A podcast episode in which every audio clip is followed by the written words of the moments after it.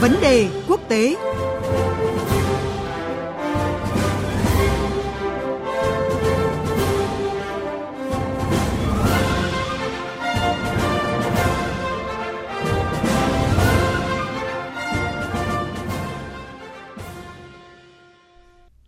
Thưa quý vị, thưa các bạn, Tổng thống Pháp Emmanuel Macron vừa bổ nhiệm Bộ trưởng Lao động Elizabeth Borne làm tân thủ tướng nước này. Như vậy, đây là người phụ nữ đầu tiên nắm giữ cương vị thủ tướng Pháp trong vòng 30 năm kể từ năm 1992 đến nay.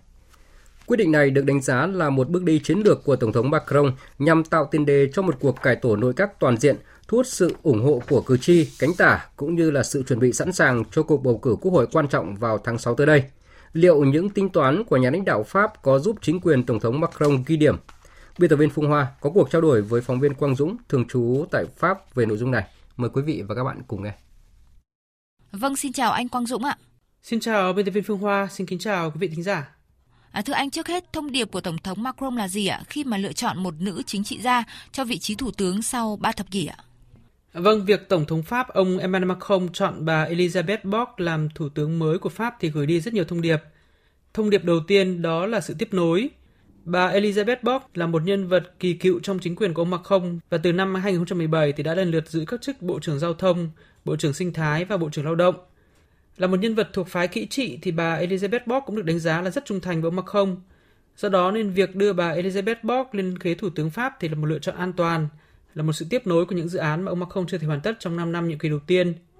Trong những ngày tới thì bà Elizabeth Bock sẽ phải thành lập chính phủ, phải tìm kiếm các chức danh để bổ nhiệm vào các vị trí bộ trưởng, quốc vụ khanh và theo nhận định của giới quan sát cũng như là truyền thông Pháp thì chính phủ mới của Pháp cũng sẽ khó có nhiều thay đổi lớn ở các vị trí quan trọng như là bộ trưởng kinh tế, bộ trưởng nội vụ hay là bộ trưởng ngoại giao.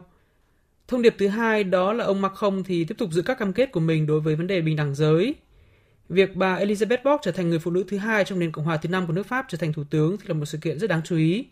Ở trong quá khứ thì nữ thủ tướng Pháp đầu tiên là bà Edith Cresson thì chỉ giữ cương vị này trong thời gian ngắn là từ tháng 5 năm 1991 cho đến tháng 4 năm 1992 và cũng không để lại nhiều dấu ấn. Bà Elizabeth Borg thì được nhận định là sẽ tại vị lâu hơn nhiều và qua đó thì cũng sẽ có nhiều ảnh hưởng hơn. Về phần Tổng thống Macron thì có thể coi bà Elizabeth Borg là chính trị gia nữ lớn thứ hai mà ông Macron góp phần đưa lên một vị trí quyền lực – Người trước đó chính là Chủ tịch Ủy ban châu là bà Ursula von der Leyen. Thông điệp tiếp theo đó là những gì mà chính quyền của Tổng thống Macron coi là ưu tiên hành động trong 5 năm tới. Bà Elizabeth Borg xuất thân từ Đảng Xã hội cánh tả và khi gia nhập Đảng Phục hưng theo đường lối trung hữu của ông Macron từ năm 2017 thì bà Elizabeth Bock cũng được xếp vào nhóm cánh tả của đảng này. Do đó nên việc ông Macron chọn bà Elizabeth Bock làm thủ tướng thì cho thấy là ông muốn xoa dịu các bất đồng, muốn đối thoại với cánh tả và với các công đoàn để xử lý các vấn đề nóng về xã hội hiện nay như là sức mua, cải cách hưu trí hay là lương tối thiểu. À, vâng, thưa anh được đánh giá là cánh tay phải của Tổng thống Emmanuel Macron. Vậy à, tân thủ tướng của nước Pháp có những thế mạnh nào có thể tăng thêm sức mạnh cho chính quyền ông Macron à, trước rất nhiều các thách thức đối nội hiện nay thưa anh ạ? Trong số những ứng cử viên cho chức thủ tướng mới của Pháp thay cho ông Jean Castex thì bà Elizabeth Borg là người đáp ứng gần như tất cả các tiêu chí mà Tổng thống Pháp ông Emmanuel Macron đề ra. Đó là một người phụ nữ gắn bó và có hiểu biết về các vấn đề xã hội, môi trường và sản xuất. Giới phân tích chính trị Pháp thì đánh giá bà Elizabeth Borg là con dao Thụy Sĩ của Tổng thống Emmanuel Macron, tức là một nhân vật đa năng, có thể đảm đương cùng lúc nhiều trọng trách. Hồ sơ sự nghiệp của bà Elizabeth Borg thì cũng cho thấy điều đó. Bà Elizabeth Borg thì tốt nghiệp trường Bách Khoa, tức là trường Polytechnic danh giá hàng đầu nước Pháp, nơi được coi là một trong những lò đào tạo tinh hoa của nước Pháp và đã từng làm cố vấn trong các đời bộ trưởng Pháp ngày trước nên là hiểu rõ sự vận hành của bộ máy nhà nước. Bà cũng đã từng giữ chức tỉnh trưởng của tỉnh Poitou Sagon nên có các mối quan hệ và hiểu biết các địa phương về tổng thể thì bà Elizabeth Borg được đánh giá là một công chức cấp cao, một nhân vật kỹ trị xuất sắc, siêng năng và cũng rất cứng rắn.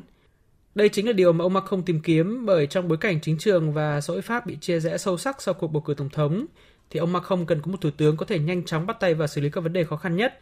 Về khía cạnh chính trị thì do xuất thân từ đảng xã hội cánh tả nhưng lại là một nhân vật thuộc dạng kỹ trị, ờ, cho nên bà Elizabeth Borg được xem là một người có thể giúp ông Macron ờ, vừa đối thoại được với cánh tả nhưng cũng không làm cánh hữu quá phật lòng. Về sâu xa hơn thì bà Elizabeth Borg cũng có ba đặc điểm khác mà đội ngũ của ông Emmanuel Macron hài lòng. Đó là sẵn sàng chấp nhận làm cái bóng cho Tổng thống, tuân thủ tuyệt đối đường lối do ông Macron đưa ra và không có các tham vọng chính trị quá lớn. Đây thì cũng chính là những đặc điểm của ông Jean Castex. Và những đặc điểm này thì phù hợp với phong cách lãnh đạo của ông Macron kể từ khi lên nắm quyền. Đó là luôn muốn hạn chế vai trò và ảnh hưởng của nhân vật thủ tướng, biến vị trí thủ tướng thành một dạng mà giới phân tích chính trị Pháp gọi là người cộng tác, Do đó nên chọn bà Elizabeth Bock làm thủ tướng thì ông Macron vừa có một nhân vật với năng lực được kiểm nghiệm, trung thành mà lại không quá lo sợ bị mất quyền lực hay là ảnh hưởng như là thời ông Edouard Philippe. À, vâng thưa anh, vậy giới quan sát bình luận như thế nào về uh, chương trình nghị sự và khả năng chiến thắng của bộ đôi tổng thống và thủ tướng Pháp uh, trong cuộc đua hướng tới cuộc bầu cử quốc hội vào tháng sau thưa anh ạ? Về chương trình nghị sự thì bà Elizabeth Bock sẽ phải nhanh chóng giải quyết rất nhiều thách thức lớn trước mắt. Đầu tiên đó là phải sớm thành lập được chính phủ mới. Đây là điều không đơn giản bởi đảng cầm quyền của Macron thì là nơi tập hợp của rất nhiều nhân vật đến từ các đảng chính trị khác nhau, muốn liên minh với ông Macron để nắm quyền. Nên sau khi ông Macron tái cử thì việc phân chia quyền lực giữa các lực lượng này thì không đơn giản. Ngoài ra thì ông Macron và bà Elizabeth Bork thì cũng phải tính đến việc chia sẻ quyền lực để thu hút các đảng phái cũng như là các nhóm cử tri khác để hướng tới cuộc bầu cử quốc hội Pháp diễn ra sau đây một tháng.